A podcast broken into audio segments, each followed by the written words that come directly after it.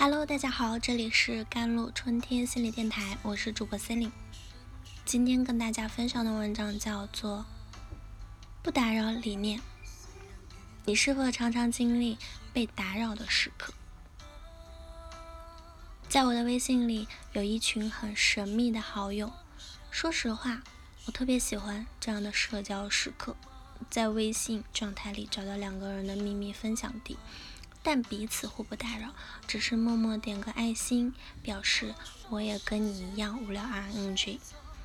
我们彼此都不需要深入的去窥探对方的内心，只是在看到共同状态时，心里会稍作动容，有股莫名的喜悦感，然后感慨一句：不打扰对方的社交，真爽啊！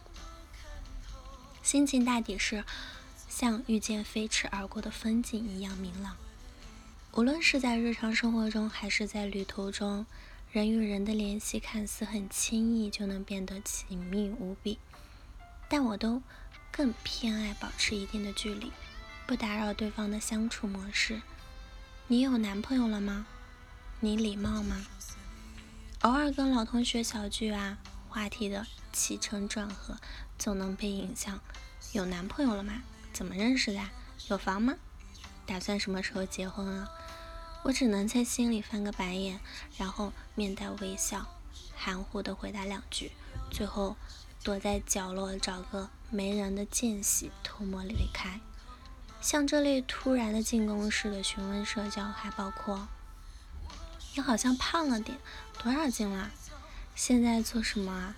一个月工资多少啊？买房了吗？周末能去你家玩玩吗？都令人不舒服。但你要是刚见面就问我你的包包好漂亮，哪里买的？那我便能坐下来跟你说三天三夜吧。说白了，打探别人的隐私，只会彼此渐行渐远罢了。倘若互相都能保持着界限感交流，不试图越过对方偷偷画的三八线去打扰对方。那才是我认为和平的相处之道。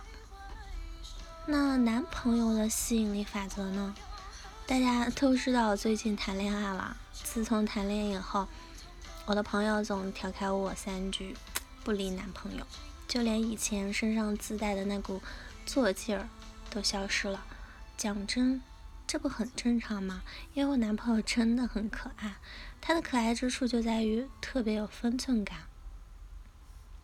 我跟他刚认识的时候，每回跟我说话，他始终保持一定的礼貌距离，这让我觉得非常加分。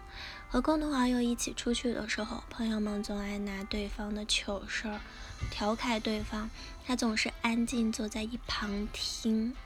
后来我问他：“你对我都不好奇吗？”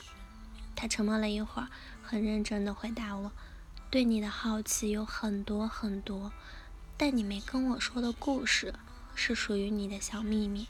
如果你愿意跟我分享，我会好好的守住它的。这样的细节实在太多，都藏在时间里了。在一起之后，生活习惯方面，他也因为我改变了不少。以前他抽烟，我嫌弃烟味重，他便改抽电子烟，我再也没有被烟味困扰过了。换做以前的我。我真的想不到自己这样就能感到幸福，大抵是经历了太多，又见过了生活中太多被人打扰的小事儿，才越发对生活中这样不打扰的瞬间特别珍惜。前段时间我看到一个视频，嗯，拍摄视频里呢抓住了日常的社交，不打扰别人的那些小事，地铁里。电梯里、影院里，都是我们每个人渴望不被打扰的瞬间。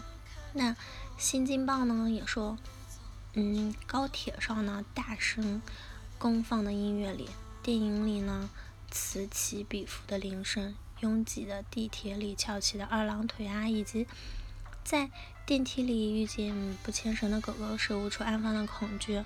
因此啊，我们急需一份不打扰的体贴。这种体贴恰与物心科技那提出的不打扰理念不谋而合。企业在开展开展经济活动的同时，积极向社会传递了人文关怀，更加彰显了企业的社会价值。你需要不被打扰的空间吗？在电梯里会自觉的给宠物戴上链子的主人，真不错。毕竟不是每个人都不害怕狗狗，哪怕是你觉得自家狗狗十分温顺可爱，外出的时候也记得一定要拴好绳子，不打扰每一种恐惧。影院静音呢，不打扰他人观影的体验是很好的素质。这几件看似不起眼的小事。想要改变却不容易。视频的初衷是希望大家在生活的社交中可以选择这类不打扰的方式，让彼此之间更有边界感，也让我们的社会生活更加美好。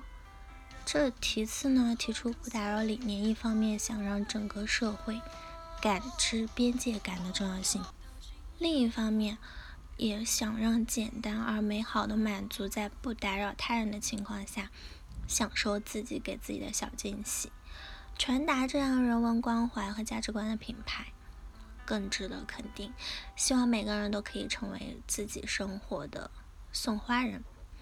好了，以上就是今天的节目内容了。咨询请加我的手机微信号：幺三八二二七幺八九九五，我是 c e l i n e 我们下期节目再见。